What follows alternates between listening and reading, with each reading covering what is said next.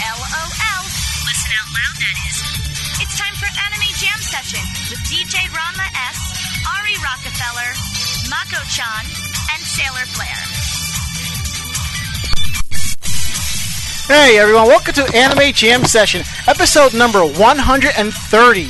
We are that podcast that talks about anime, cons, conventions, the fandom, geek stuff, and everything in between. I'm DJ Ranma S. I'm Ari Rockefeller. And I'm Mako Chan. Well, it's good to hear from you guys one more time this week. Yep. And the audio quality is pretty damn good. Yep. So I hope you guys like my pre-show. That Every last week. song was kind of meh. Eh, Every week you find a new way to horrify us. I don't mean to horrify people, but you forget I have a very eclectic taste in music. As do I. No, that last song was just meh. Uh, It was put together crappily. well, uh, oh, well, I- I can kind of agree because that is my actually my second time listening to that. His stuff's Delta Brony stuff's really on par, so I guess everyone's entitled to one. You know. Yeah, it just it sounded off. Hmm. I mean, I actually like dubstep for at least dancing and things like that. That just it didn't blend well. Fair enough. And we are live tonight, week of September 10th, 2013. Check out our interactive chat room at live.vognetwork.com. If you have a chat client such as mIRC, XChat, or Chatzilla, it is irc.gamesurge.net. The chat room is VOG. Or if you want, you can head on over to animejamsession.com, click on VOG Network, and there is a link for chat clients to click for you to click on and it'll automatically load up. So come on in, enjoy the fun. The bar is open. Let's do this. So let's see. Da, da, da, da, da, da, da, da. Oh, Ari, how was your week and how was your day?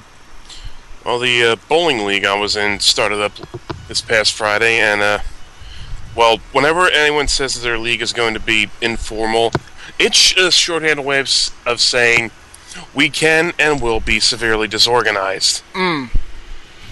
And since I ended up signing up quote unquote late and was just by myself, I ended up being on a team of random peoples, which is pretty much what happens when you pick pick the random team generator in a you know wrestling video game or something like that. What wrestling meme generator? What? Random team generator. Close enough. But uh yeah, I, thought I did all right, but obviously I need more practice and well, some of these people have been bowling for way too fucking long. Hmm. But yeah, the uh, it's on Friday, so I'm probably gonna have to pre-bowl b- tomorrow, so I can uh, have my scores recorded. Otherwise, I'll just record have my my quote unquote score for the week is my average minus ten pins. That's not bad. Hmm. Not really carrying that high of an average, but uh, on on a much lighter note, I found a a web-based version of Cards Against Humanity. Oh yeah, I remember hearing about that about a week or two ago because a good friend of the show, Kyle Abear, there is a card about him in there. Yeah. Oh God. and he, how, how did he react to it? He thinks it's funny as hell. Yeah. It, it was ca- he was caught off guard. I'll find a link to it and uh, unleash it on the chat for them. All right, I, I No, uh, no Ragenator, I said random with an R. mm. Yeah, the website is cah.socialgamer.net. So There's a bunch of expansions, including one for ponies, one for furries, and one for the That Guy with the Glasses network of contributors. see, knowing me, I would just need to be printed out so that we can play them. yes. I don't know if I would get the pony expansion deck because I do oh, have a do lot. it. All right, because I know I have a lot of pony friend, brony friends, but you know. But given its Cards Against Humanity, I know if we play it, we'll have some fans and some haters, so the proper mix will make everybody happy. Do it for uh, next Saturday. I can't. everybody's down by my place. I can't do it for next Saturday. Why not? In order for me, it's going to cost me about ten bucks to get them printed up. Ten to fifteen dollars, because I have to send. I have to go to a special website, have them printed up, because they'll print them just like um the um the glossy poker cards, like the normal uh cards. against- Cardstock? Yes. Hmm, understandable. But uh, let's see. How long before we see a uh, VOG network expansion? Hmm? Um, that would be Dark Tetsuya's job because he's the one that did um, Orange Lounge Revolution for Stepmania. So I would guess he's um, in charge of uh, VOG um, card games and table stock and all that good shit. So, so DT, you have work to do, son. What's his name again? I don't think I've met him. Dark Tetsuya. He hasn't been a he hasn't been around lately. I think he's too busy with his fiance. I don't know. Oh, that kind of busy. Mm-hmm. Mm, I I, see what he w- means. I wouldn't go that far. I would. Anywho. Christ. Mako-chan, how was your week and how was your day? Um, for the most part, it was pretty damn boring. Uh, I read through what is out of Attack on Titan. Um, for the manga, which gets really, really, really fucking twisted. And uh, currently, I'm almost finished reading the uh, Shaman King sequel, Hmm. or at least what's out of it. That sounds pretty good. But yeah, I mean that's that's basically it. I've been catching up on anime, catching up on manga. I would say can't catching up on fanfic, but that's probably a given as well. That is definitely a given. but yeah, I'm really, really, really enjoying the Shaman King sequel.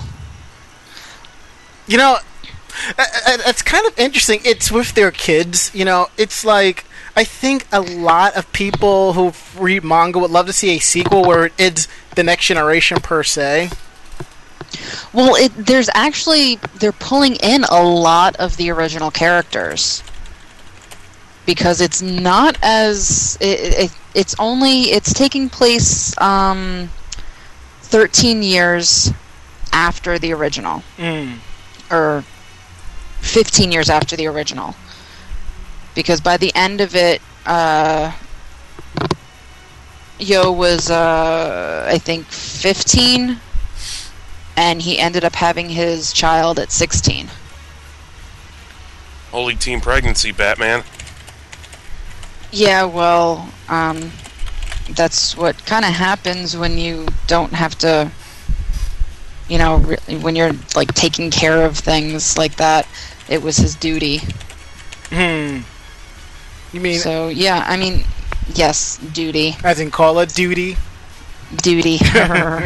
Anyone who knows how to pleasure a woman will know exactly what duty means. yeah, well, considering who Eyes his rolled back. wife is, that's kind of creepy. Uh, Ari, let's, let's let's not go there because I will I will ment- I will make you do mental bleach in a heartbeat. Okay? Don't. Do your worst. All right. Well, don't you Anyway. damn it?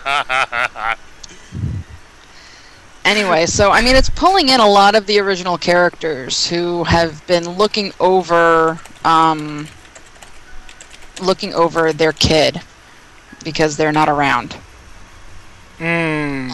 It's it's following a lot of, uh, like, his being he's definitely a mix of both of his parents, and the storyline seems to sort of be following the uh, original storyline, but it's taking things that were said in that original story, things that were left unfinished, Mm. and basically pulling them into this story. So it's really good. That sounds good. Yeah, I noticed it last night as I was actually trying to go to sleep. And I started reading, and I'm like, I have to go to bed. This doesn't work out now. See, but you gotta understand something. Sleep is for the weak. Yeah, well, when you have work the next day and you're already trying to go to sleep and there's only five hours before you have to get up, it's a very good thing to go to bed. See, that's why you need an app where you can pull that to your ta- to your phone or tablet and read on your break. It must Well, no, I catch up on Facebook too, on my break. Mm. You know, What was that, Ari? so it must lead, lead to some really weird dreams on your part, huh, Mako? You you don't read her Facebook that that much, do you? This is just me. It gets I, lost in my shuffle. I just I, I normally have really fucked up dreams. Well, like Ranma sent me Ra- Ranma sent me a link to a picture on my Facebook, and it, it was basically Snake in a semi bikini because of uh, the whole issue that's going on with uh, things that were said that shouldn't have been said. mind you, And- mind you, he kind of looks more like Kurt- Russell, but keep going. Well, he's not Solid Snake. He's Naked Snake. naked Snake. So, um, yeah. Anyway, and, and I just like, I, I know you were thinking that it was gonna like screw with my head, and I'm like, you know what? It, it's disturbing and semi-erotic, Mm. and that's normally what my dreams are anyway. So it's just fuel for the fire. So, did you wake up in the morning wanting a pack of smokes? No. I woke up in the morning wanting to go back to sleep. Terrible. I enjoy my sleep. I don't give a shit. And we go to the chat room at live.vognetwork.com, Degenerate Johnny says Mako's dream usually involved Death Note and bronies. I have fan art of that.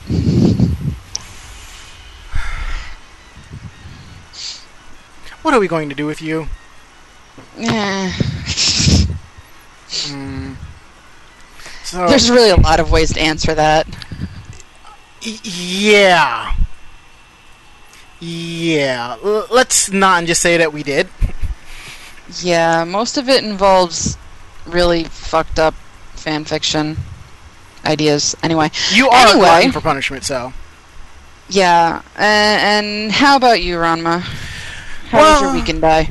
pretty good, pretty good. I'm looking job hunting pretty much, and I'm getting and I'm getting ready for Nauticons this weekend along with Ari. Um, I got my Naval Barrett costume in, and I put it on. That was awesome.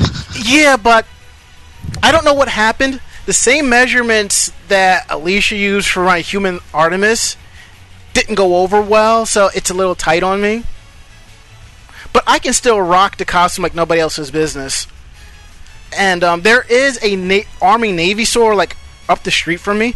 I might actually think about buying another naval jacket, shirt, or something like that just to wear as well. So I haven't fully decided. Mm. But I gotta say, compared to the first two uh, variants of the naval costume that I had, this one's pretty fucking swanky. I ain't gonna lie. Now the thing is, I don't know because what I did was when I redid uh, Naval Barrett, I went out and got his name tag and a set of awards, you know, generic awards for if you've been in the Navy for about three to six years. I fully haven't Mhm. decided if I'm gonna wear those or not. It just depends on how, how I feel.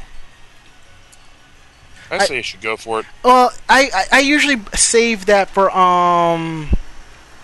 I usually save that for like when I'm like doing like formal dances or something like that because it's like formal attire per se. So, but I also came up with the idea of you know what might as well bring Garterbelt and be a little uh, liquored up. You know, go to all the you know go to all the um room parties and bless the um bless the parties and shit. You know, that would be pretty cool.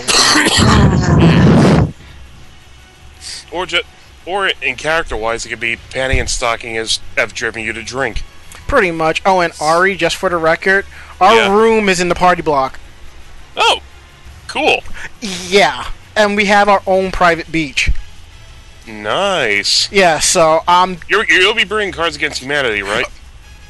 I have not decided because I think one of the guys in the room ha- will have his set. I'll find out from him first if he has Yeah. his set because he he put Cards Against Humanity mixed it in with apples against apples to apples, so it's apples against humanity.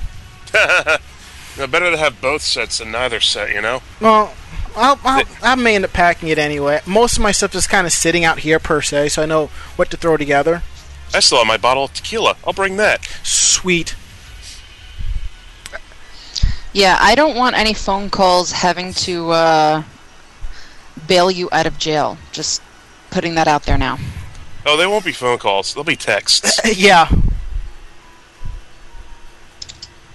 Yeah, we, we uh, depending on the timing, we may we may have to drunk call um, under sedation live.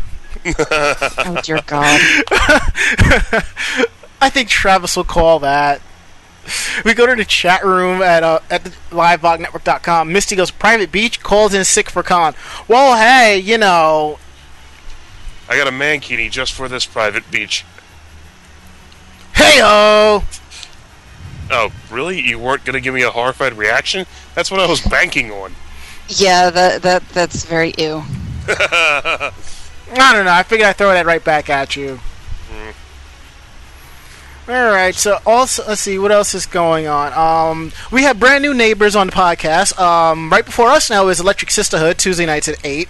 Um, I don't know if they'll be doing an encore. I have not. I don't know yet. So if they do, you'll be the first to know. But um, say hi to our neighbors. Swing by around eight o'clock. You know, listen to them. Borrow a cup of sugar. They got plenty. See vognetwork.com. Check-ins are live. Check out our forums. I think that's the meat and potatoes of it, and I think we should go ahead and start um getting ready to the break because we got some great stuff to talk about and a very interesting article that happened that popped up in my lap today to make to make tonight's show freaking awesome. All right, I'll do that. Alrighty. All right, let me set it up to where it's supposed to be. There we go, and we will be back right after this.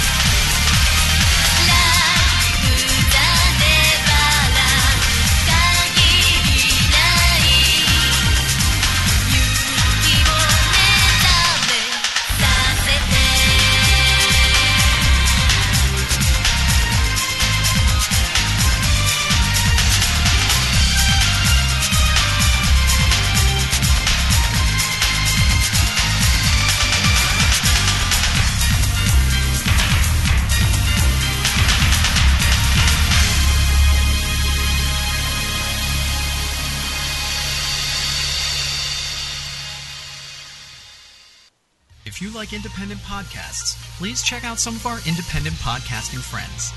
It's Orange Lounge Radio, where they discuss video games, gamer culture, and lifestyle with Sky, Dark Sakura, and Loki. Listen live Sundays at 9 p.m. Eastern Time on VogNetwork.com. And right before them is the Bobby Blackwolf Show. It's video games and gamer talk starting at 8 p.m. If Warcraft is your taste, listen to Horde House with Sky and Extifer, Wednesdays at 10. If you want a more female perspective of what we do, listen to Electric Sisterhood with Ninja Sister and Pandalicious at electricsisterhood.com. If you prefer geek slash pop culture and sci-fi, it's podculture.net with Brad, Mondays at 9, and Under Sedation Live with Travis and Jessica, Saturdays at 10. Also check out the Brooklyn Otaku with D Styles and Company. You can find them at facebook.com slash the Brooklyn Otaku.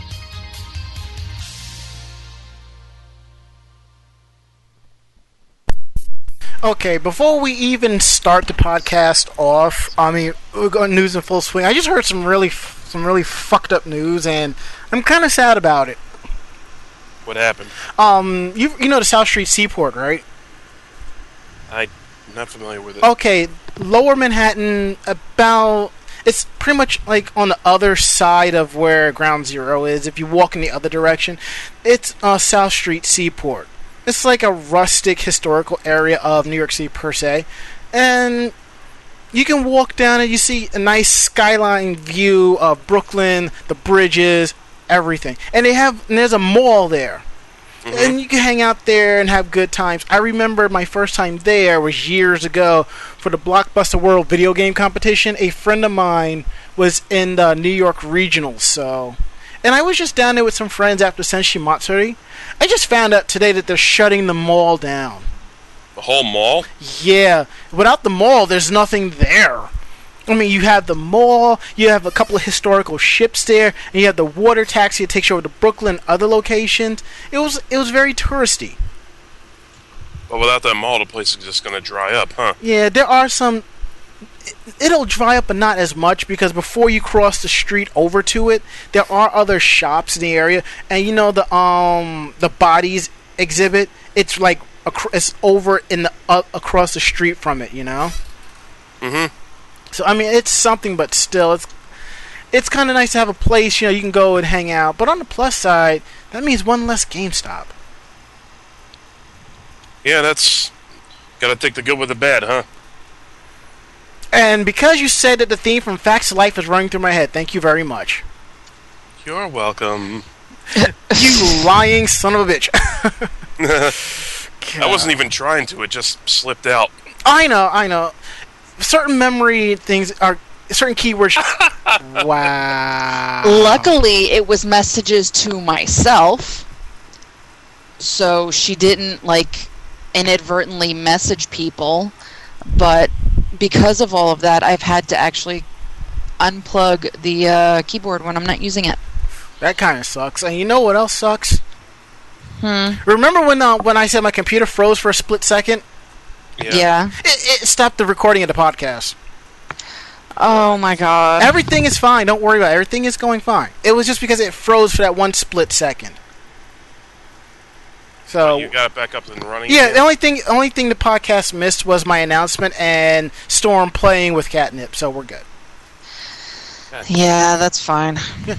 If it was anything else more, I probably would have said, you know what, fuck it. We're calling it a night, people. Talk to you next time.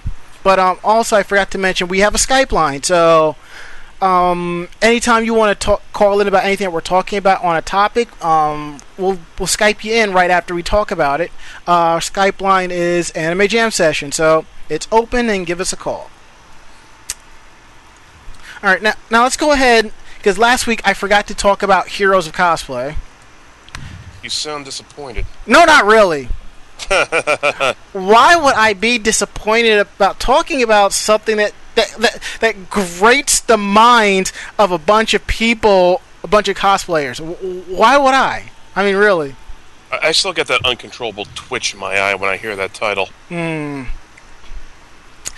I want a Heroes of Cosplay fighting game. Enough said. So let's talk about episode four real quick, and um, we're, we're going to need some um some uh, music for the. No, I'll save the music for um for when we talk about it more in depth. Pretty much this episode takes place at Anime Matsuri, where on a couple of podcasts we did discuss some of the issues and the problems that was going on behind the scenes of the show. So they in this one, it seems like they're talking, focusing more on the technical aspect of making the costumes and the parts that were needed, which is good. But we also see that Monica is getting an internship with Blizzard. Now, my issue is with that when you're interviewing, doesn't I guess unless you're a fashion major, but doesn't matter what your what your major is per se. You should always have some sort of professional dress to you, even though the place where you're working is completely casual. I mean, not for nothing. I probably would. I probably would have to weigh heavily on her um on her binder of art to bring her into my company if she showed up at my door wearing that. What she was wearing is more along the lines of what you wear, I guess, when you're out with your friends on a date or something like that, you know? Also, they talked about prejudging. They don't really prejudge like that per se. You have your craftsmanship judging, which happens at conventions, and then if you're doing a masquerade skit, you doing your judging again, and that's generally you're in a different costume or something like that. And the thing is, that type of judging is completely optional unless you want it to. That's for masquerades, and the other one is just for hall cosplay. I guess with some cons, they're starting to change things around. Uh, and if you notice, most of our heroes of cosplay haven't won awards per se. It's just like, it's just, buh. Wah, wah. Yeah. Now, um, one of the ta- he- heated topics that we talked about was um, one of the girls in the show, Jessica. She was having an allergic reaction to wool. Now, I said that cosplayers will not purposely use fabrics and materials that will make themselves allergic unless they had an absolute reason to do so. Like if you're doing face paint or something like that, and if you if you have if it's you have no other choice, but so be it. I, I didn't know you could have an allergy to wool. Yeah.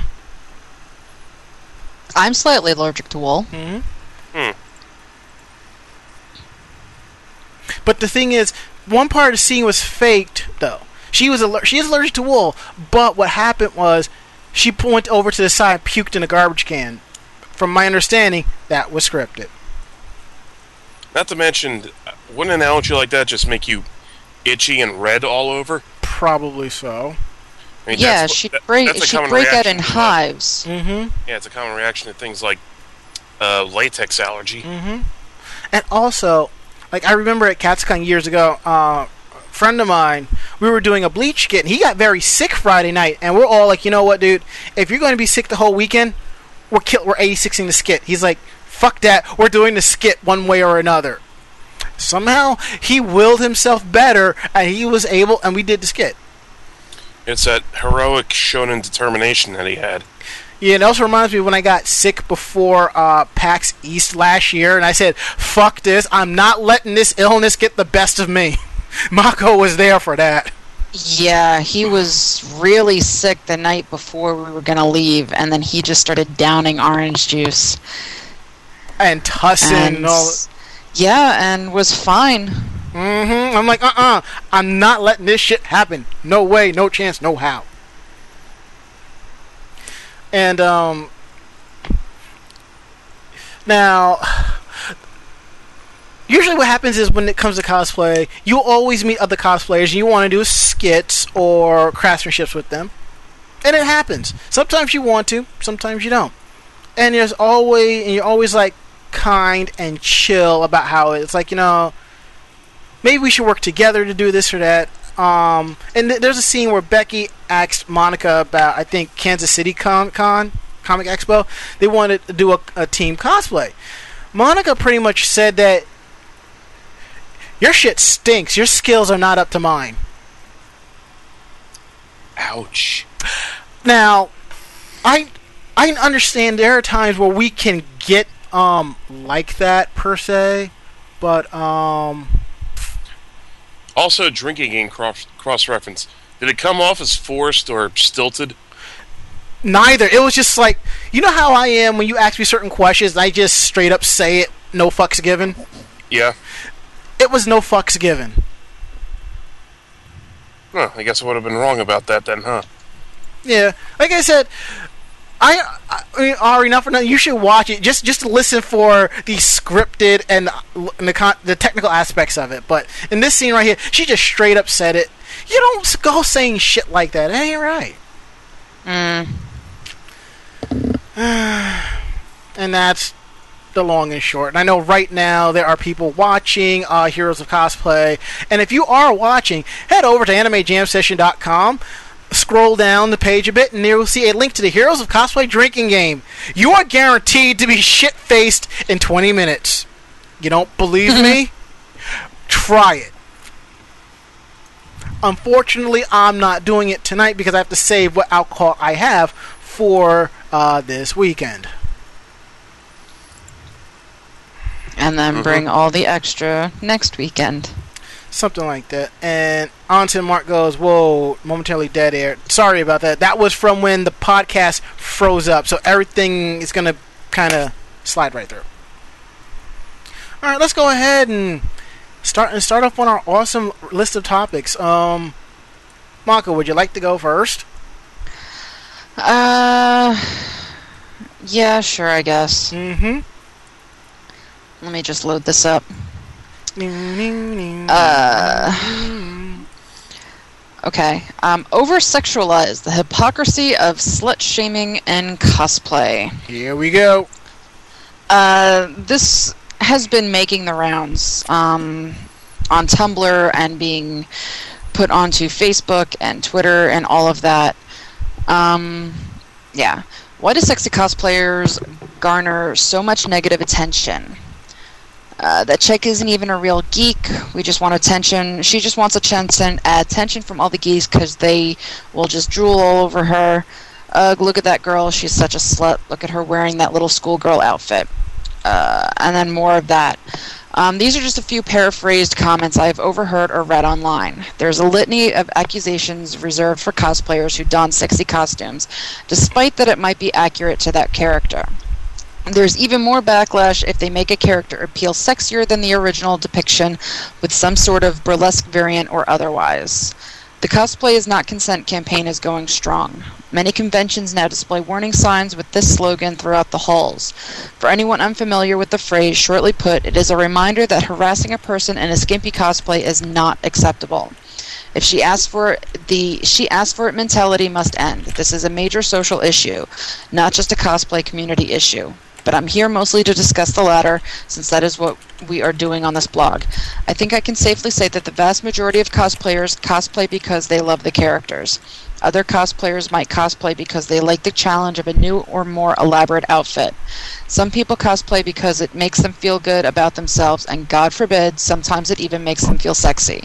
And what is wrong with being sexy? Nothing, unless apparently if you show it to the world. This is slut shaming, pure and simple. This is just as the same as telling a rape victim that it was her fault. There is no excuse for it. Uh, let's look at some of the complaints, mi- misconceptions about sexy cosplay. These girls are fake geeks looking to entice men. Who the what now? No one has the right to label another person as inauthentic. Let's not forget the girls aren't real geeks ridiculousness. I can't tell you how many complaints and articles and videos and images pop up on uh, pop on my dash daily about the plight of girl geeks in, ner- nerd culture. Fake anything is not a valid argument. As far as I'm concerned, the moment you decide to dress like a fictional character of any kind automatically labels you a geek.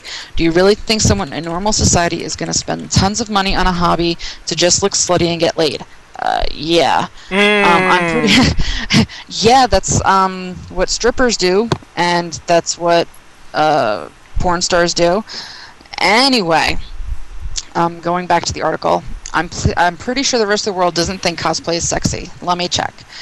And it's a Google search image of uh, cosplayers are, and then things that Google puts into that. Cosplayers are weird, cosplayers are ugly, cosplayers are stupid, and cosplayers are annoying. Nope, not one mention of sexy. Actually, nothing positive at all. If girls were looking to make men notice them, then they can do it in a pair of booty shorts and a tank top from Old Navy and not worry about any of the intricacies of props and sewing. Which, not for nothing, a lot of closet cosplay when they're doing it, um, their versions, quote unquote, of characters, is usually booty shorts and uh, a tank top. Anyway, sexy cosplayers are sluts. Really, you have statistics on this. Please show me. Not only do you have no proof, but the idea of slut in this in this usage denotes a girl who has a lot of sex. There's no problem with the girl having sex with whomever she deems worthy for whatever reason. And seeing as how I've been cosplaying for years and only lost my virginity at age 23, I don't think I fit the bill, even at my fittest. So next BS argument, please. She shouldn't dress that way if she doesn't want attention. Attention? Attention is fine. I love attention. I adore it. But there is a difference between attention and harassment. Looking, no touching is generally a safe stance to take. This is probably, like going off on my own tangent, this is probably the one thing that I definitely agree with. Um, the people that are so against all the attention that they get when they dress sexy, that's what I have an issue with Yeah. with all of this, uh, like cosplays, consent, and things like that. Mhm. They think that because they're dre- like, they have this mentality that even though they're dressing in something like booty shorts and a tank top, that people should just basically walk away from them and not pay them attention. And the thing is, when you are dressing that s- so far out of the norm, and even so far out of the norm for cosplay, that's going to attract attention. And whether it's negative or positive, it's still attention. And like there people need to understand that when you're dressing in a certain way, you are going to be attracting attention. It's like uh, people that talk about the rape culture and say, well, I should be able to wear whatever I want to and walk wherever I want to. Yes, you should be able to do that, but at the same time, you really need to think if you're wearing something like that, people are going to notice you. People are not going to look away and say, oh, look, that she's pretty. If you're wearing booty shorts and a tank top and you're walking down a black street with no lights on, people are going to notice that you're wearing booty shorts and a tank top. Anyway, Sounds like you gotta be also aware of your surroundings. I don't think a lot of cosplayers do that. it, it, it's not the fact. It, it is the fact that you have to be aware of the surroundings. But a lot of people think that they should be able to do whatever they want to, and I agree. In a perfect society, you would be able to wear what you want and do what you want and have no problems. The only problem is society is not perfect and people are not perfect and there are perverts out there. And instead of thinking, hey, you know what, maybe I should, you know, walk on the street that's lit, or maybe I shouldn't walk through this park in the middle of the night um, wearing nothing but a mini skirt and high heels and a halter top. I, I- mean, that's that's my issue with this. Not that there's anything wrong with wearing whatever the hell you want to, but people need to think that uh, people need to realize that people are idiots. And some people are really good about it, and even if they are idiots, they're not going to be those idiots that, you know, come over and grope you. And then there are going to be those idiots that didn't grow up with parents that say, you know what, you probably shouldn't do this to women. And it, it just, it completely, uh, it, it's like, yes, it, it's like the good versus the evil of this whole thing. And in the rape culture that's like really really bad and it's like oh you shouldn't be you know that's like blaming the person that got raped. Well it's not blaming the person that they got that they got raped. It's more along the lines of you know what you did something really really stupid. I'm not blaming you that you got raped because that's somebody else's idiotic problem but you could have prevented it at the same time or prevented the situation that you were in to do that. And it's the same way with all of these cosplayers. If you don't want attention, negative or positive, then you need to think about what you are portraying yourself as. Okay. Mm-hmm. Um, anyway, back to the article. Uh, she's making us look bad. What makes us look bad? Cosplay is a visual art. Cosplayers are probably the bravest members of geek culture, for they are putting themselves on display, declaring, I am a geek, I am proud, and I love this character. Once you put yourself out in public, there is no undoing it. In this respect, cosplay is the face of geek culture. That might be the actual problem, not just for sexy cosplayers, but every cosplayer, young and old, fat or skinny, dark or fair. Uh, yeah and that's that's basically it um, it's basically saying to embrace who you are and who cares about what other people think of your hobbies and that just because you're dressing like that doesn't mean that you are a porn star or you are um, portraying yourself as a porn star Mm-hmm. but at the same time it's like i look at this stuff and yes i agree with a lot of what she's saying but at the same time people really need to think about the other people out there i know it's a shitty thing that you have to do to actually think about how you are going to portray yourself based on other people but at the same time when you're going to a convention and you're dressing as Ms. Marvel or you're dressing as Poison Ivy or you're dressing as anything else like that, you have to think about the people that are going to be going to those conventions that are not going to be able to control themselves. If you are of the mind that if they do something to you, you're going to freak out, then you either need to not wear what you're going to wear or you need to have somebody there as backup. Exactly, because when a lot of my female friends do those type of scantily clad cosplays, I'm like, you know, I'll walk with you if you need me. And they're like, sometimes they're like, yeah, sure, but just walk back a little bit so that way I don't scare off a lot of guys, which is understandable. And sometimes I'm like, right there. It's like the a conversation I had with an associate of mine. You live your life the way you want to. I live my life the way I want to. But just remember, you have to respect the boundaries of other people's lives. If somebody does something that you don't like, you don't get to walk up to them tell them you can't do that. That's wrong. You have to learn to adapt and work around that. Same thing with cosplay. You're gonna you can cosplay something, and some people aren't gonna like it. They're gonna say this, this, and that. Be prepared for it, and just learn to proper. Just learn to deal with it. You don't have to. You can be happy or you can be sad about this or that. You just have to learn to be prepared and understand what's going to happen if someone says this or says that. But also, if it's a lot of negativity, just take it with a grain of salt. Kind of reminds me when I met this one girl who was dressed as Harley Quinn from um Arkham Asylum, um, Batman Arkham Asylum. At first, I looked at it, I thought the costume was a little bit too short, so I was like, I don't know. I thought maybe she was trying to fit in or something, but we actually had a good conversation. We talked for a few. She just liked the character and wanted to wear it, and I'm like, hey, it's all for it. And come to find out, I was one of the few guys actually walked up and talked to her. I guess some guys were intimidated. I don't know. Whatevs. I don't know. My whole thing with this is there's a lot of stuff that I have said that people would say, you know what, you're slut shaming. And you know what, if that's the case, then so be it. But I'm not going to adjust my own personal feelings Exactly. To make somebody else feel better.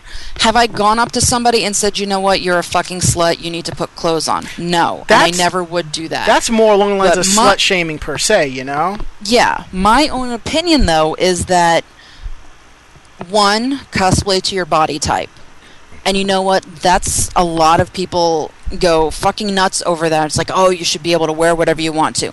You know what? Wear whatever you want to, but be prepared for people to give you shit for it. Mm-hmm. And you know what? If you can't take that, don't wear it. If you don't have the balls to be able to allow somebody to come up to you and then go back at that person and say, you know what, fuck you, don't wear it. if you're going to go online and whine and cry and scream that, oh my god, this person said something, and you did not have the balls to say something back and defend yourself, don't wear the outfit Mm-hmm. If you are going to have a problem with somebody staring at your tits when you have nothing but cleavage and a bodysuit and you're not going to stand up for yourself and say what the fuck are you staring at? And instead you're going to go online and go oh my god these people I, I felt like such such a tool and i felt like people were just staring at me. You know what don't wear the outfit Yeah, because I think not standing up for yourself would make you feel more like a tool. no, I think standing up for yourself will make you more confident. Because if you call somebody out right then and there, guaranteed somebody's gonna be walking by, assess the situation, and be like, "Dude, you need to step back." That, that- that's what I, that's what I meant. Like, Yeah. Not standing up for you make you look more like a tool. Right. You know like i would never go up to somebody and say you know what you need to put clothes on. But at the same time there are a lot of cosplayers out there now that are over sexualizing their outfits. Mm-hmm. you want to you want to take an outfit and you want to base it completely on that cosplay and that character that's fine. I have no problem with the people that cosplay as say Morrigan or cosplay as felicia and all they have on is a either really thin bodysuit and their boobs are hanging out i have no problem with that because that's the character when you take a character and you purposely over sexualize that. And I'm not talking about themes. I'm not talking about doing like a steampunk version or doing like something like that. I'm not talking about going to themes. But when you take, say, Iron Man, and you know what, I'm going to do Iron Man, but all I'm going to do is wear a red bikini and a light on my chest. That That doesn't that I sound like Iron Man. exactly. Mm-hmm. it is so far off from the actual concept of the character that it, it's almost it, it is like it you are over sexualizing that you want to do i understand if you're going to do say a, photo shoot in a pool or a photo shoot in the bath like in a shower or something. You know what? You want to do something like that that's fine. But if you're going to walk around in the during a convention in nothing but a red bikini with a light on your chest and say gloves and a helmet that's not that doesn't to me say cosplay. Yet others are going to say you know what? That's that's their that's their idea that's their concept they're cosplaying. But at the same time my opinion also matters. Mm-hmm. And again i'm not going to go up to that person and say you know what? You need to put clothes on. Because that's not the type that's not the type of person i am. But at the same time i'm going to have my own opinion of that cosplay. And i mm-hmm. don't think that that should be labeled as slut shaming even though it is. Fair enough. All right, now, now quickly, someone give Mako some chocolate so she can calm down. shut up All right, moving on. I'll, uh, speaking of cosplay, and I said we were going to come back to this. Um, from Anime News Network, um, one of the guys over there, uh, one of the editors, uh, Zach, he made this article called Five Things I've Learned from Syfy's Heroes of Cosplay. Oh, Um, this ought to be fun. but we're gonna need some music to go with this. Because, like I said, you know, if they redid the opening theme, opening to Heroes of Cosplay with the Street Fighter 2 theme, the show would be ten times better. So a few weeks ago, uh, came, uh, Syfy began airing a docudrama on cosplaying called Heroes of Cosplay. Some people were all for it, some people not so much. But as Zach talks about his 14th year in the anime cosplay industry, being around cosplayers, being in the front and being behind the scenes and so forth. And you know, from watching the episode, he kind of discovered a few few things, you know, here and there. And he discovered that Heroes of Cosplay taught him five very important things. Number Five five, new ways to hate himself. Probably. Number five. Any idea for a reality show is viable, even if you don't really know what the show is supposed to be about. it's important to it's important to point out exactly what this show is trying to accomplish. It's a reality competition show where professional cosplayers from around the country test their mettle, judged by a panel of respected talent. No, it isn't that. You know, it appears that they attempt to bring in elements of that format. They put a bunch of famous cosplayers in a house together with a fully stocked bar, and then they have them compete against each other, bickering in between physical challenges. No, it isn't that either. It is an unflinching documentary style look inside a secret world of pro cosplaying pro cosplay. It sounds like pro bowling, but anywho. Complete with in depth interviews and behind the scenes footage. Well, it's trying to do that. He's not sure what the show is trying to do. It show, they have a handful of regular cosplayers, including cosplay ambassador Yaya Han, bickering best buddies Holly and Jessica, um, and a couple of others, plus a mix of other locals who you don't see again. Because I started watching for the one guy Jesse, because he's in it for the fun of it. Yeah, ever since like episodes one and two, we haven't heard hide no hair from him. So Uh oh, the f- the F word. yeah, yeah. And they fly to mid-range conventions like Wizard World Portland or Anime Matsuri to compete in their masquerade, which none of them doesn't actually win. You know, it's just we just see them fight, argue, and just stress out, and that's what they're trying to portray. There's very little focus, and the climax of each episode is usually just a dull thud where some random guy in a League of Legends cosplay takes home the con prize, and everyone just goes home empty handed, having spent about 48 hours behaving as though their lives will come to a sudden and painful end if they can't get the zipper up on their latex Black Widow cosplay. But the show goes on, rudderless and seemingly without much of a game plan. Where will the show end? Are they going to end up to load Masquerade at AX 2013 with the series of regulars and just cross your fingers and give them all, give them places? The only person on the show seems capable of winning much of anything given the nature of the cosplay judging Yaya Han. She doesn't compete anymore, so what's the point in all of this? I suppose it just doesn't matter. And we go to the chat room real quick and Onsen Mark goes, What? Number one was Yaya Tits fake? yes. Yes. Yes, it was. Yes, it was. Cool your yayas. oh, I remember that. That's actually a thing, and it's all going, and I love it. Mm. Number four, cosplaying is a viable full-time career with major earning potential. Yeah, if you have a if you have a sweatshop. Mm. That's just my personal opinion, but neither here nor there. Over the years, I've known many, many cosplayers. Some casual, some dramatically more serious than others, and most familiar among a lot of them when it comes to the base motivation for spending hundreds of hours and thousands of dollars constructing an elaborate costume is that they always first focus on the joy of the craftsmanship, when the camaraderie of their cosplaying buddies conventions being a close second.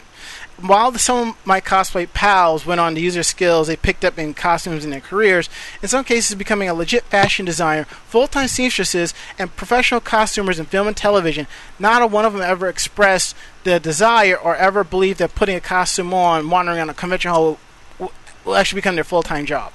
Most con masquerades don't even offer cash prizes, and if they did, it never topped a grand which is your average high-end cosplayer wouldn't even cover the price of the costume itself. Once you factor in the convention hotel room and airfare if you're flying, a generous masquerade purse, a sweet grand will still have you well in the red. This is all a labor of love, not a profit-making enterprise. I know people who spend months, maybe up a year planning out their cosplay and investing this much money. It's because they want to do it just right to how they want it. They have this love and this passion they want to do with it, and I can't hate on that. I respect. I respect them beyond above and Call of Duty about that because if it was me, I would be taking that money and be like, "All right, I need this hard drive, I need this mixer, I need these microphones. I'm pushing my podcast to the next level. I'm pushing my interviews to the next level." You know, and why am I doing it? Because I fucking love it. But that's not necessarily the case with Heroes of Cosplay. In the first episode, the narrator mentions that cosplaying has created international superstars in the world of cosplay. The stakes are no mere fantasy. Thousands of dollars are up for grabs in every competition, and potential for millions of new fans. Winning a competition can lead to unlimited businesses opportunities. Funny, I don't hear any uh, business opportunities knocking on my door. So yeah.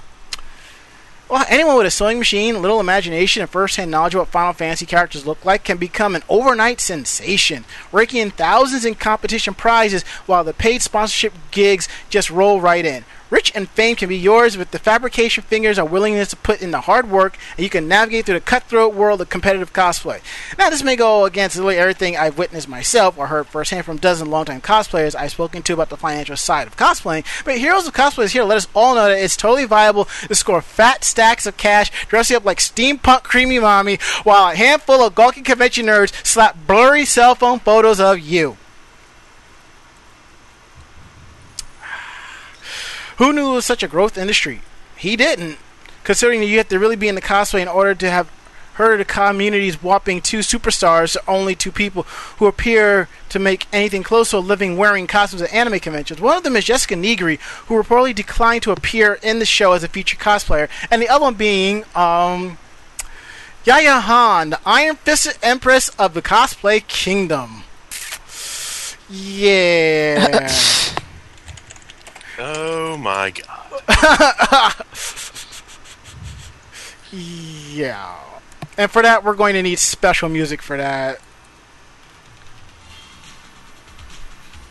Yes. I, I gotta tell you though, if she was the Empress, then I'd be the one parading her head, her severed head on a stick around town as we celebrate our new freedom and independence. Viva la Revolution! Viva la Revolution! Shit. I will turn your head into a cereal bowl. Uh, we go to the chat room real quick. We mentioned that there's a T-shirt called hashtag Calm Your Yayas, and Onsen Mark says everyone should buy this shirt before next Katsu because you know Yaya's probably going to be there. See, now, now here's the thing. I don't think she would find it as an insult because people are going to be like, "What the hell is going on?" And she's going to have a booth there. That's just free marketing for her.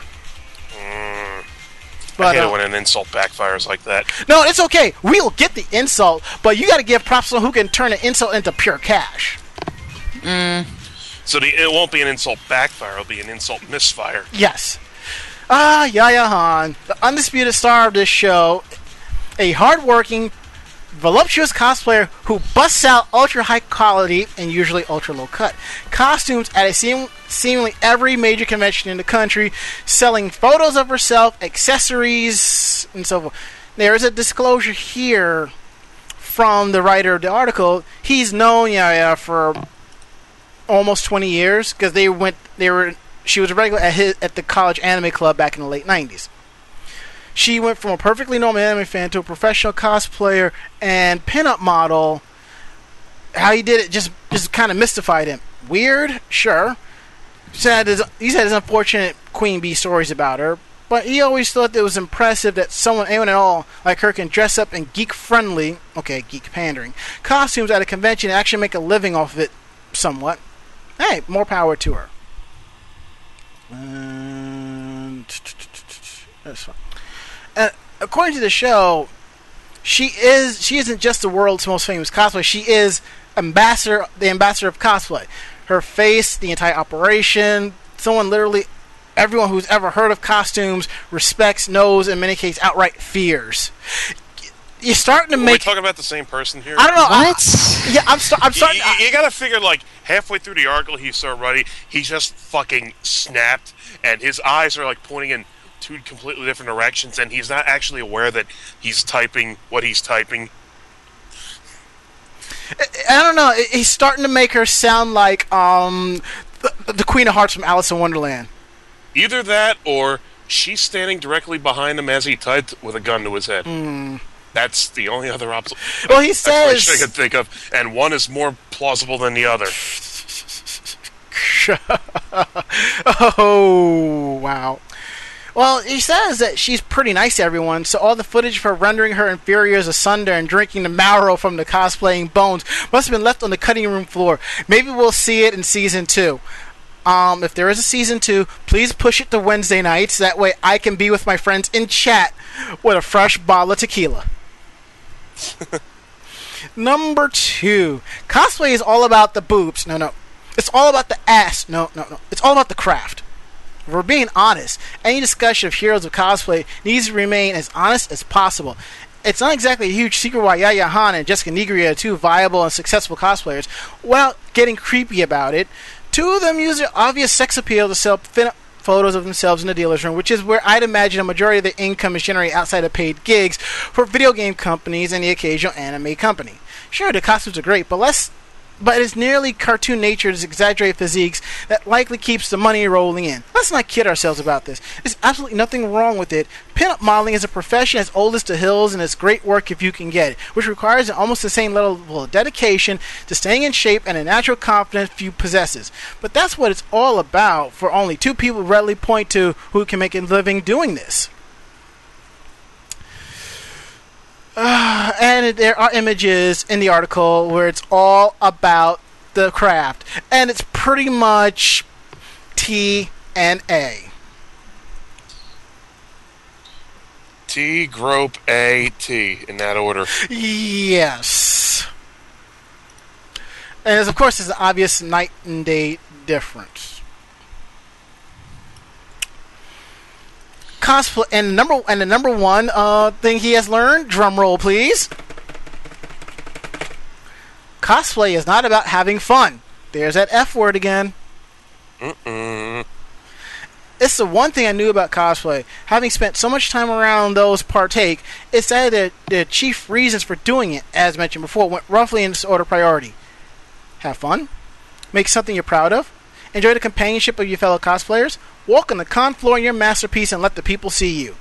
There are a variety of other reasons people cosplay. Of course, in my experience, number one is up there. Always took priority over everything else. It was never about money or winning or showing up your competitors like the bitch who really bought that Sailor Moon costume off of eBay, no matter what she tells you about having made it herself.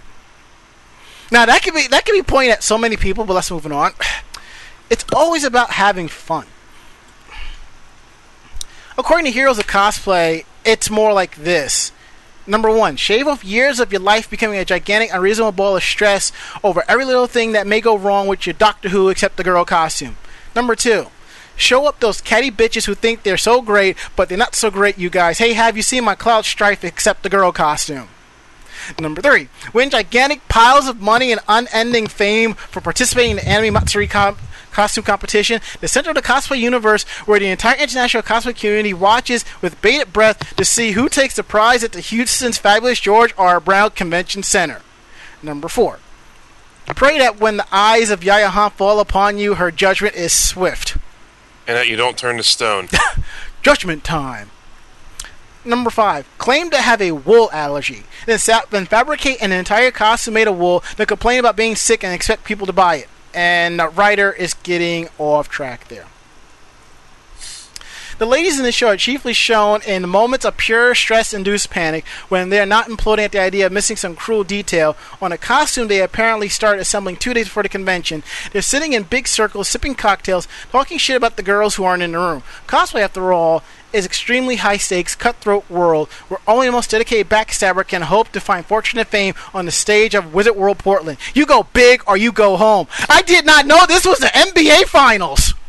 Good God. Hmm. Or maybe it's just terrible, manipulative, mean-spirited reality TV series that look that completely misrepresents the entire hobby and the craft of cosplaying, makes cosplayers look like a bunch of backstabbing harpies, and generally does, does a disservice to the already widely misunderstood world of people who just like making costumes and showing them off at silly nerd conventions. And the writer doesn't even know anymore. Look, if you want to get on TV with your cosplay, go sit in the audience for Let's Make a Deal. Yep. And for all we know, you might know, you might have, fi- you might be surprised. To like, hey, Wayne Brady has heard of whatever anime or video game character you're playing as. There you go. I think that would be more thrilling to uh, do a like, to a trade Street Fighter banner back and forth with a Wade Brave. I'm standing there in my friggin' Dan Hibiki cosplay. Oyaji! Look, the main fact, I mean, I it's no secret. I love I love my reality shows, but it just irks me when the situations in these reality shows. It's something where you know this shit would not happen on a regular basis. Case in point, hardcore porn. Okay, it's Sorry, now you, get, you said reality TV and situation, and my and it just kind of hurled in my mouth a little bit. that's fine because the shit that they're pulling off on that show is like they're just doing it just to make people just to, just to laugh and that's all it is the shit that you see on heroes of cosplay is just overhyped people do it for fun people shit talk all this shit happen but you know what let's go back to the shit talking for a second it's all in pure fun. It's just bussing balls. It's just can't have fun anymore, I guess.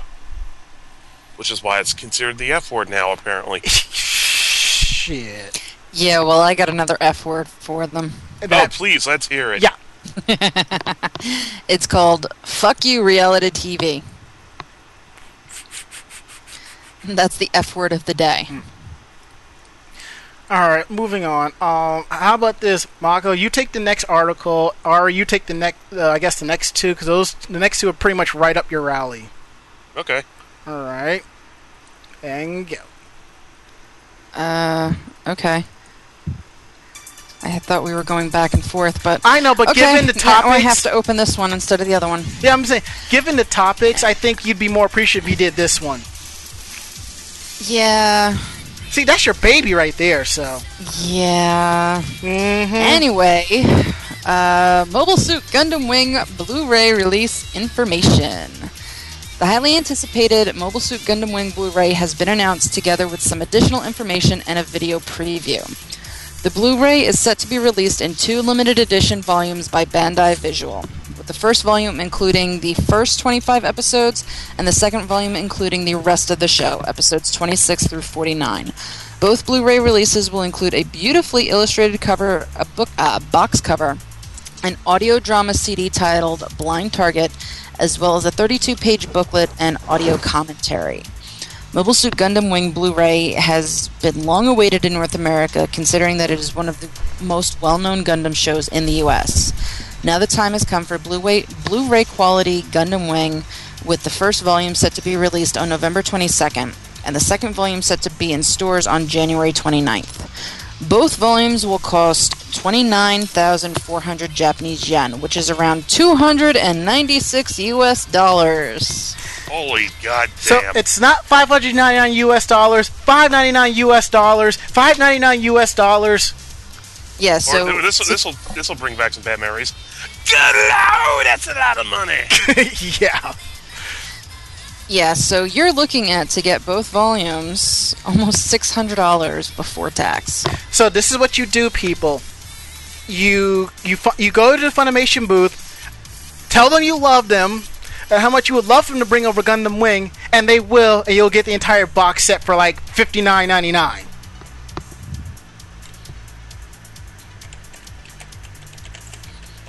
Am I right or am I right? Yeah. And you know what? I mean, with all the stuff that's on here that is included with this, I would rather see them include the um the OVA movie instead of the audio drama. I would like to see them include the soundtrack instead of the audio commentary.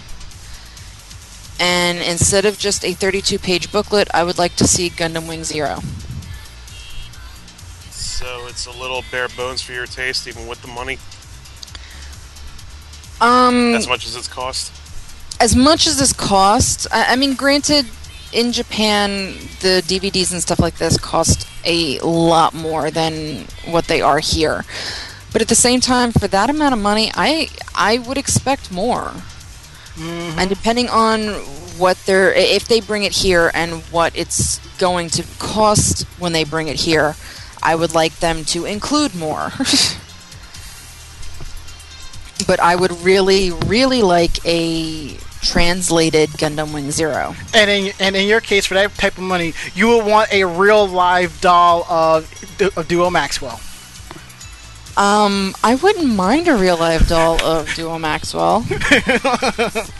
I finally finished off my payments for Bat Duo, so I've got that to look forward to. No, no, no, no, no, no, no, no, Bat Duo. Shut up. I just imagine you snuggling up to it.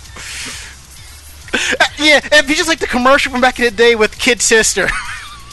or My Buddy. My Duo. Well, suck. my Duo. Everywhere I go, my Duo. anyway, so that's what Japan has to look forward to. And uh, it'd be really nice if they actually did bring it here. I mean, we're looking at it's almost it's almost the uh, 20 year anniversary. That's probably why they're doing it. 2015 will be the 20 year anniversary. Feel Maybe. old yet, people? yeah. That's not even. And you know what? You know what? After 20 years, I still hate Relena Peacecraft. Everybody hates Relena Peacecraft. Who are you trying to kid? There's only one group of fanfic writers that has made me actually like Relena. Oh. And that's because they made Relena realize that she was a psychotic bitch. Hell, there's a TV show. Everyone hates Relena. Shh. oh my god, that would be a great skit. Oh god. But anywho. Anyway, and yes, that would be an awesome skit. Mm-hmm. Better get on that. Sure off will one way or another. Wow, there's they, they haven't even hit the two mil mark yet. Wow. Almost, though. It's getting there. Mm-hmm. Alright, Very, Ari. very, very close. Mhm. Anyway, to understand what we're talking about, Ari, All right, here we go. It's the uh, remember that Mighty Number Nine Kickstarter we talked about last week? oh, pardon me. Well, uh, let's see. They are up. t- they have. Look at. They're at 1.98 million dollars. They're very close to the two million dollar stretch goal, which they have, which is bonus boss rush rush mode. Keep in mind that at 2.2 million dollars, we get versions for the PS3, 360, and Wii U. We got we gotta keep pushing people. Come on. well, considering it's only 10 days into a 30 day Kickstarter, uh, I think you have no problems. Yeah. I'm, I'm sure they're loving this. But Mm-hmm. uh, there's also question marks for uh, 2.9, 3.1, and uh, a, a, a question mark after that for an indeterminate amount. Yeah, they added those in. Mm-hmm. Um, 3.3 now is a PS4 and Xbox One version, I'm which was not in the original, I don't believe. No, it wasn't. That was just recently added. It stopped at uh, 3 million, I think.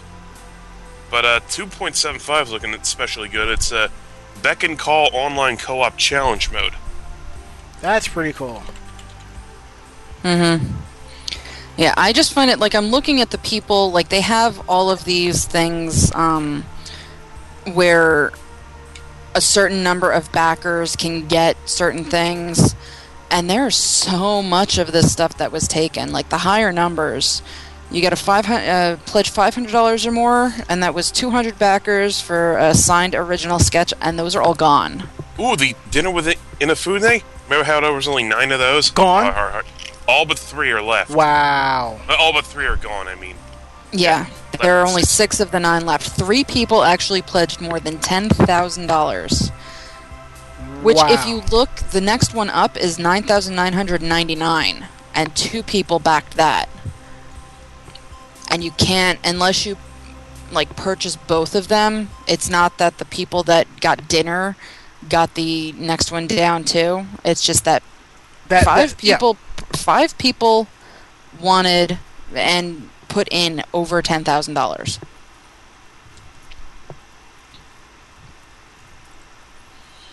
Two people put in five thousand dollars. Eight people put in over uh, twenty five hundred dollars. So i mean a lot of people are putting in a lot of money towards this They really want to see this get done, and I want Hell to see. yeah. I Me want too. to see what it'll look like at the end.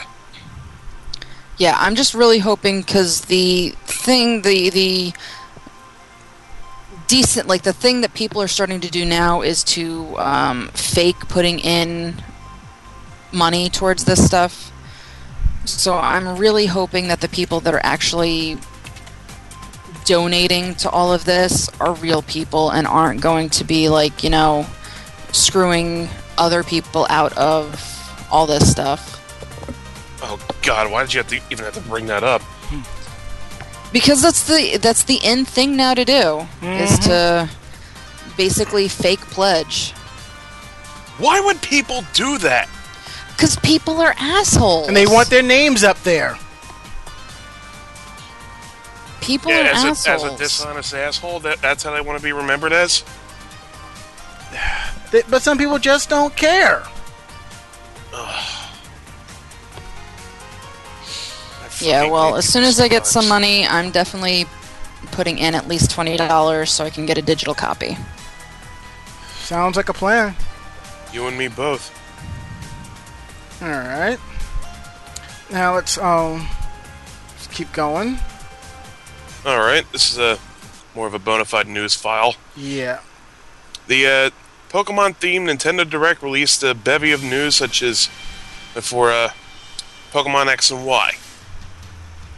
Let's see, Nintendo Pokemon Direct first delved into the history of Pokemon, especially focusing on the wired and wireless communication methods, such as those long-ass game link cables. Never get beat with one of those?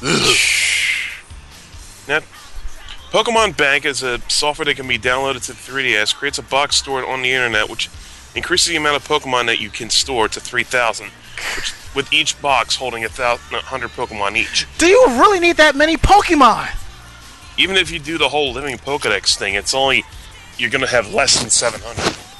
But then again, people like to uh, breed legend, either uh, starters or Eevees or Shinies or any kind of combination of those. I think Well, I'm, that's also for more than one game. I think it's. I I think you can do like three different games in that. In those boxes. I have a feeling I have a friend that's going to have like at least a thousand different EVs. Yeah. So, uh, it's- it uses cloud storage. Oh, God. According to Iwata and other Pokemon developers, he came up with the idea after realizing how much players want to be able to keep the Pokemon they train and raised. Players must pay an annual fee for the service to fund maintenance costs and additional compatible versions later down the line. There will be a free trial period directly after its release of the software, though. Another downloadable software, Poke Transporter, lets players transfer Pokemon Black and White, Black 2 and White 2 to Pokemon X and Y. Because, yeah, if you have different versions of the Pokemon games and getting them from game to game is special is really a pain in the ass. Hmm. Like with the G1, like red and blue, getting them into a gold and silver, like the from G1 to G2 is a, only one way, and they can only learn. But getting them back is like they can't be holding any items. They have to let. They can't know certain moves that aren't in the red and blue's coding. You know all that. And then Generation Three came out, and hey, you can't use your G1 or G2 Pokemon anymore. Sorry. But uh, we find out that not only players receive one of the Kalos region starters, but also one of the original Red and Blue starters. Also, these three st- stars will have their own Mega Evolutions. Mega Evolution is revealed to be instigated by a black br- bracelet called the Mega Ring, huh? Which connects with the Pokemon's Mega Stone, causing the evolution during battle.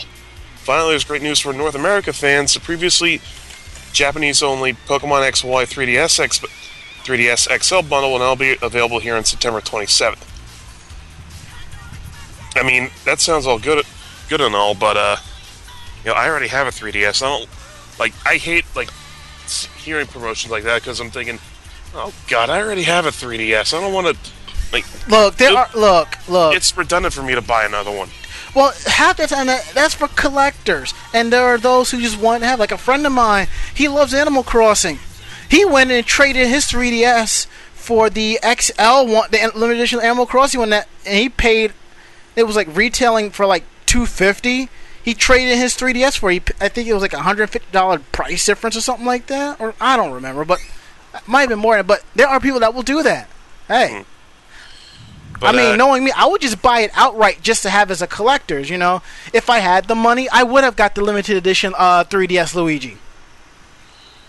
Yeah, they have some pictures here of the Mega Evolutions, but uh, like they're not like there's other Pokemon that are getting the uh, Mega Evolutions. Mewtwo was a big one, which uh, they all people everyone like everyone thought was going to be a whole new Pokemon, but as soon as Mega Mega Evolution became a thing, the uh, backlash was pretty palpable. But then they saw, you know, mega evolutions of certain random amount of Pokemon, and well, their opinions changed again.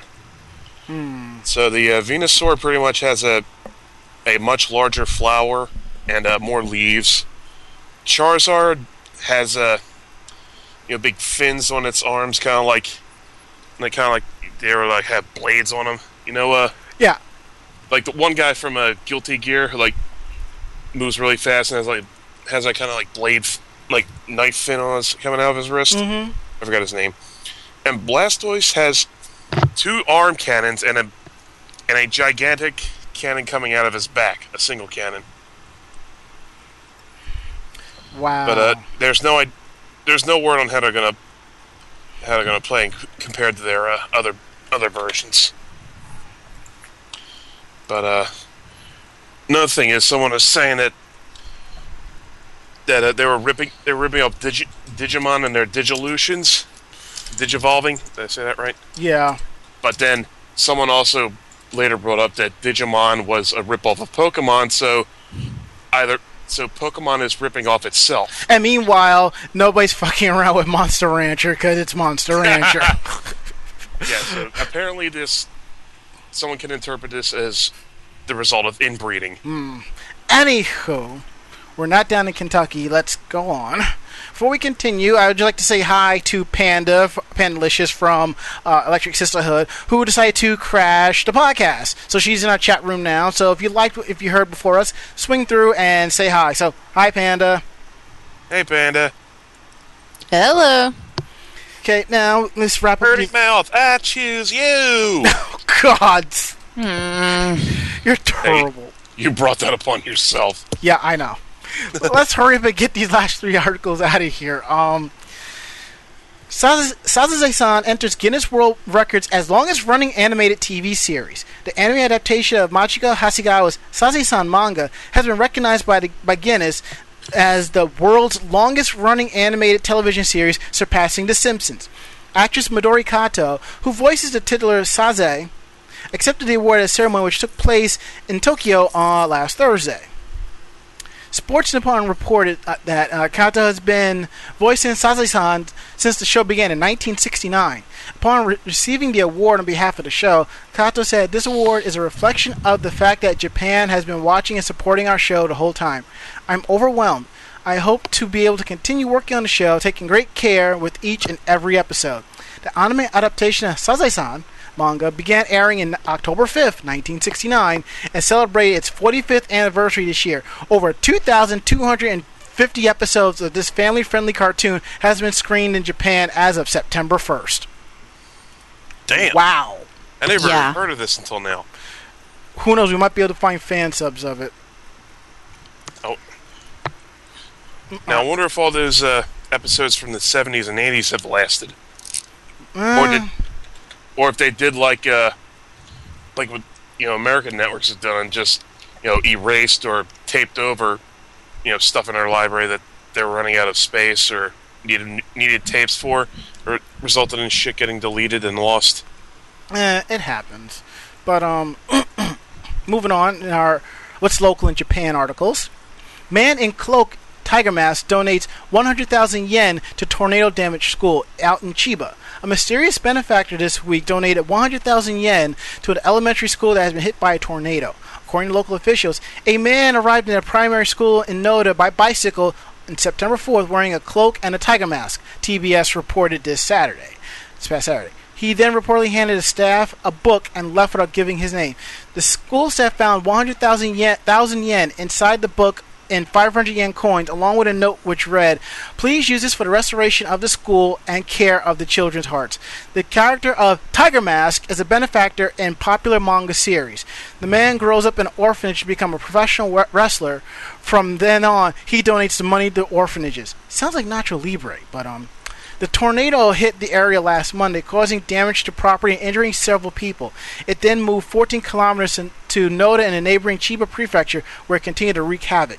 In response to the anonymous man's donation, the Board of Education said the money will be put towards expanding the school's selection of disaster provisions. And I think that's pretty freaking awesome. Uh, drive drive by donations. Mm-hmm. Real life think it- Superman, boys and girls. I think it's pretty awesome that he did it completely in character, aside from riding on a little bicycle. Mm-hmm. But uh,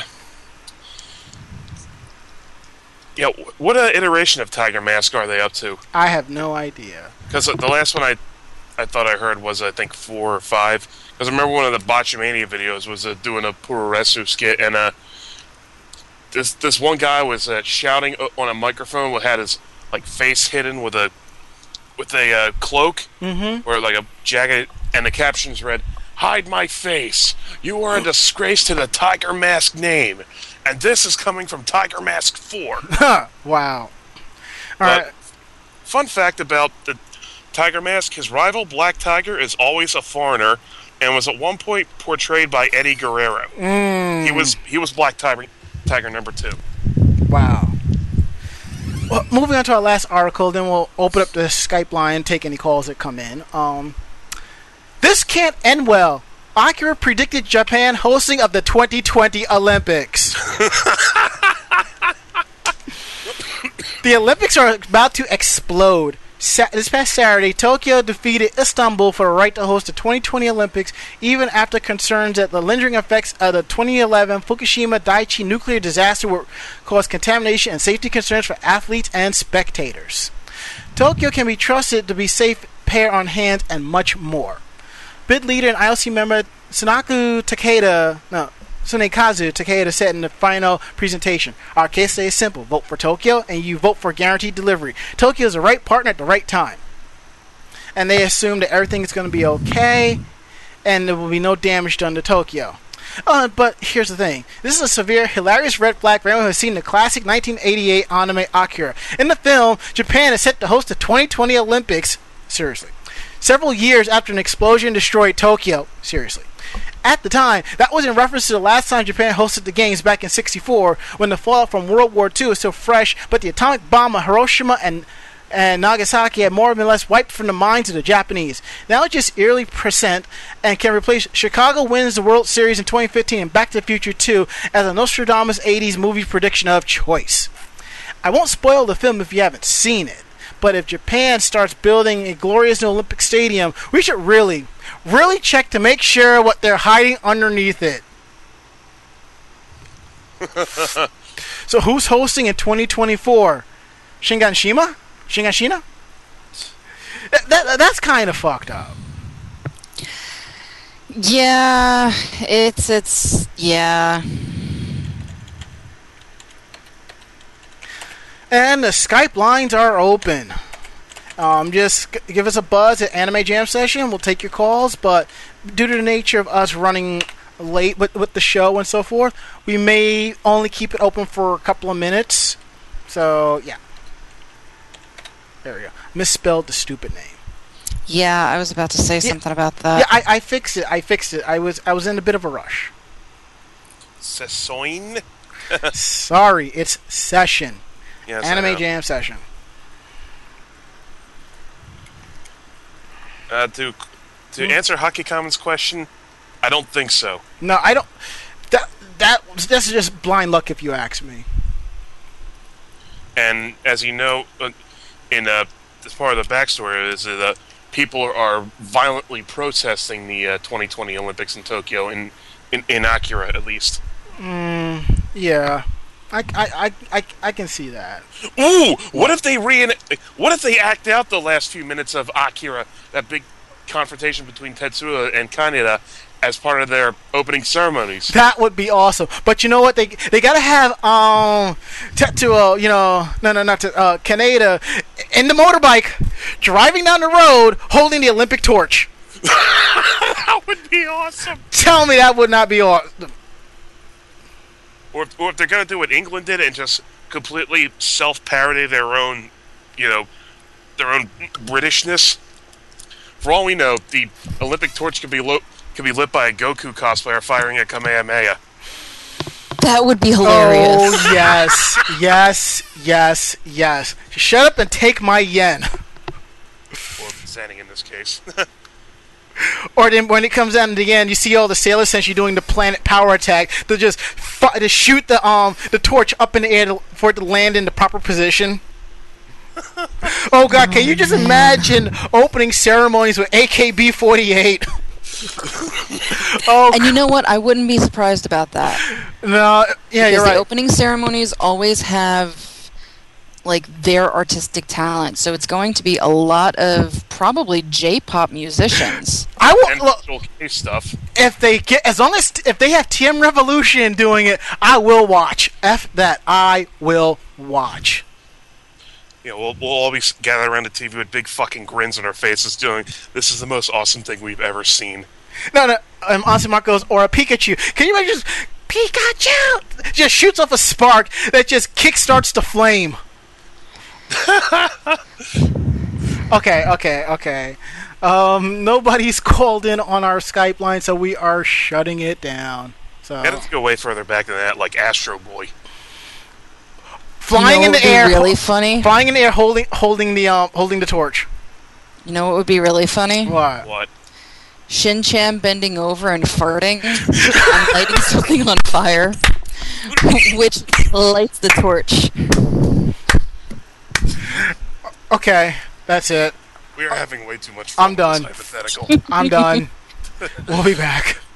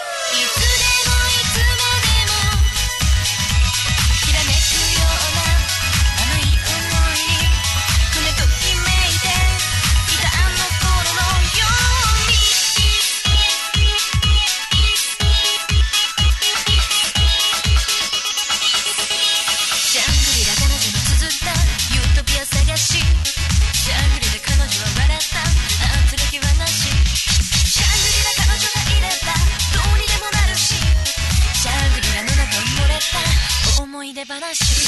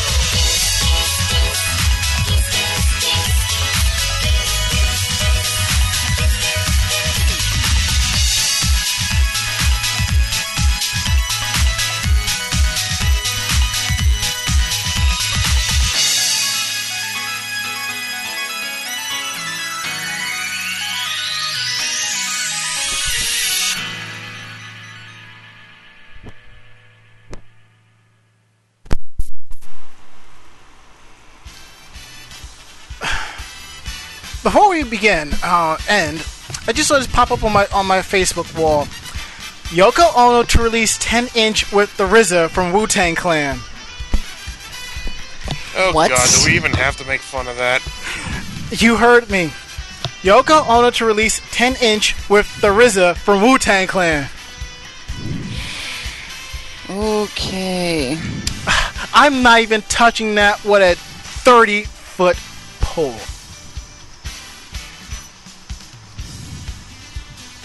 Anywho, if you like what you heard, tell a friend. They in turn will tell another friend, and so on and so on and so forth. We do this for free for the love of what we do. We're not biased unless you pay us. Starting price is $10,000 and even then some. But definitely check out our website animejamsession.com. Um, new articles are up uh, from Uni from Cosplay Blog with a brain. With a brain, uh, she interviews. Da, da, da, da, come on, open. Scroll. There we go. Um, interview with Jerry Polentz, um, cosplayer from Washington. Check out the article. Some cool stuff. So definitely, like I said, check us out at animejamsession.com where we have links to our podcast. For some reason, you can't get to it because of a filter, uh, firewall or a block or something like that. You can find us on Podcast Alley, iTunes, Stitcher, Miro, Double Twist, and Xbox Music. Fi- we just ask if you follow us on iTunes or Xbox or any of these sites, five star reviews. If you give us one, we'll gladly read it on the air because you're awesome like that. Definitely check out our YouTube page at youtube.com slash anime jam session TV, where I slugged slugged it through, and I have brand new videos up. Um, I believe Yay! Big Apple PonyCon videos are up the way they're supposed to be, more or less, hopefully. And then the uh, Springfest videos are up. I had to go back and redo the um, the Masquerade video because I had another set of overlaying letters, and I'm like, you know what? If I left this in, it would be a, grad- a gradual improvement. but yeah. Let's see what else we have here. But definitely check us out on our personal YouTube pages. You can find me at youtube.com slash djranmas. Ari is at Ari22682. And Mako-chan is at Jupe Luna. Definitely follow us on Twitter. twitter.com slash anime jam session. Definitely follow us here let, so you will know when articles are coming out, photos, videos, conventions that we're going to. Like uh, this weekend, me and Ari will be at um, Nauticons, a 21 plus anime con. Long story short, all bets are off. Yeah, I'm sorry to miss that one. Oh, I'm gonna drink Massachusetts under the table. Well, we're up there by Cape Cod, so we might see um um um what's her name I don't know who you're talking about. The- Stewart. Uh, I cannot remember her first name.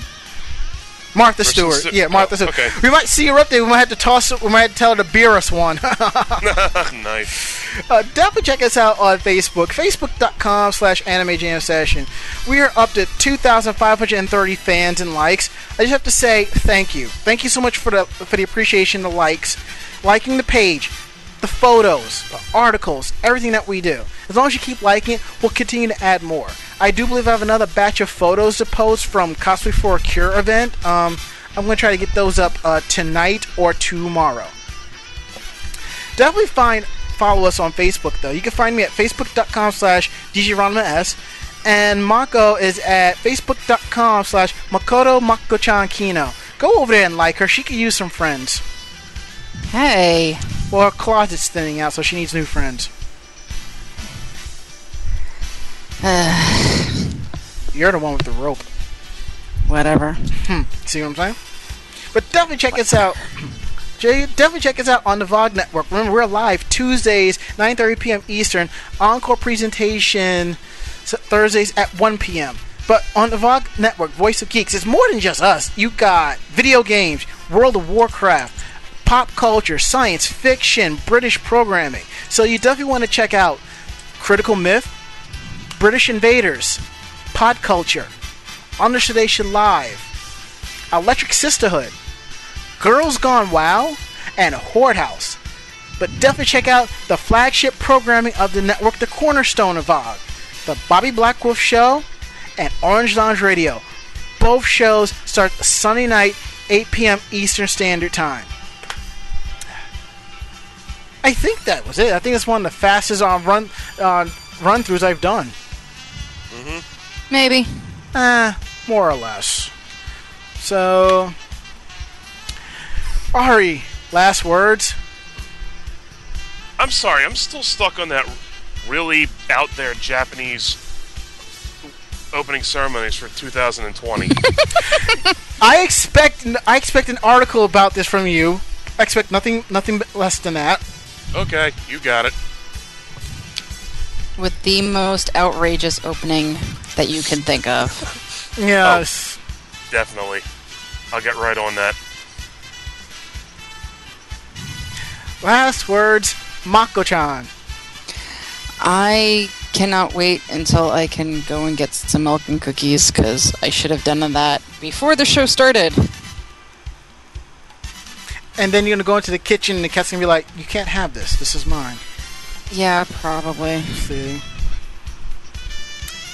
My last words. It's 311 miles to Provincetown, Massachusetts. We have a full tank of gas, half a pack of cigarettes. It's dark, and we're wearing sunglasses. Hit it.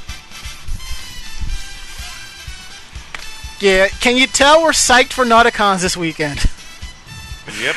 Oh yeah. So thanks for listening. Thanks for supporting. We'll be here same VOG network time, same VOG network channel. So I've been Ranma. I've been Ari. And I'm Ako-chan. Great fight, great night.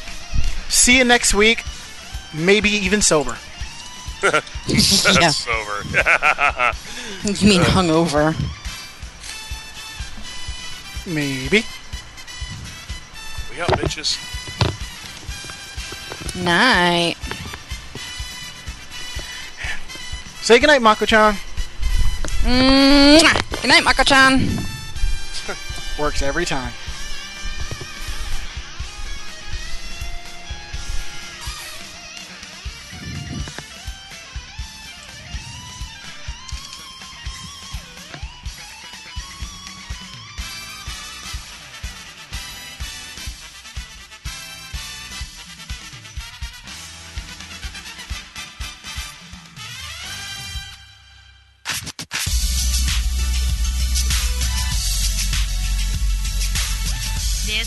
Podcast has been a production of Anime Jam Session AJS Productions. There were no fanboys or fangirls hurt, maimed, or killed during this episode. This time. The views and opinions on this show do not reflect the entire staff or network as a whole. But we're still right, damn it. And if you would like a transcript of today's podcast, start typing. Visit us at animejamsession.com and vognetwork.com for more information about the show. See you next time.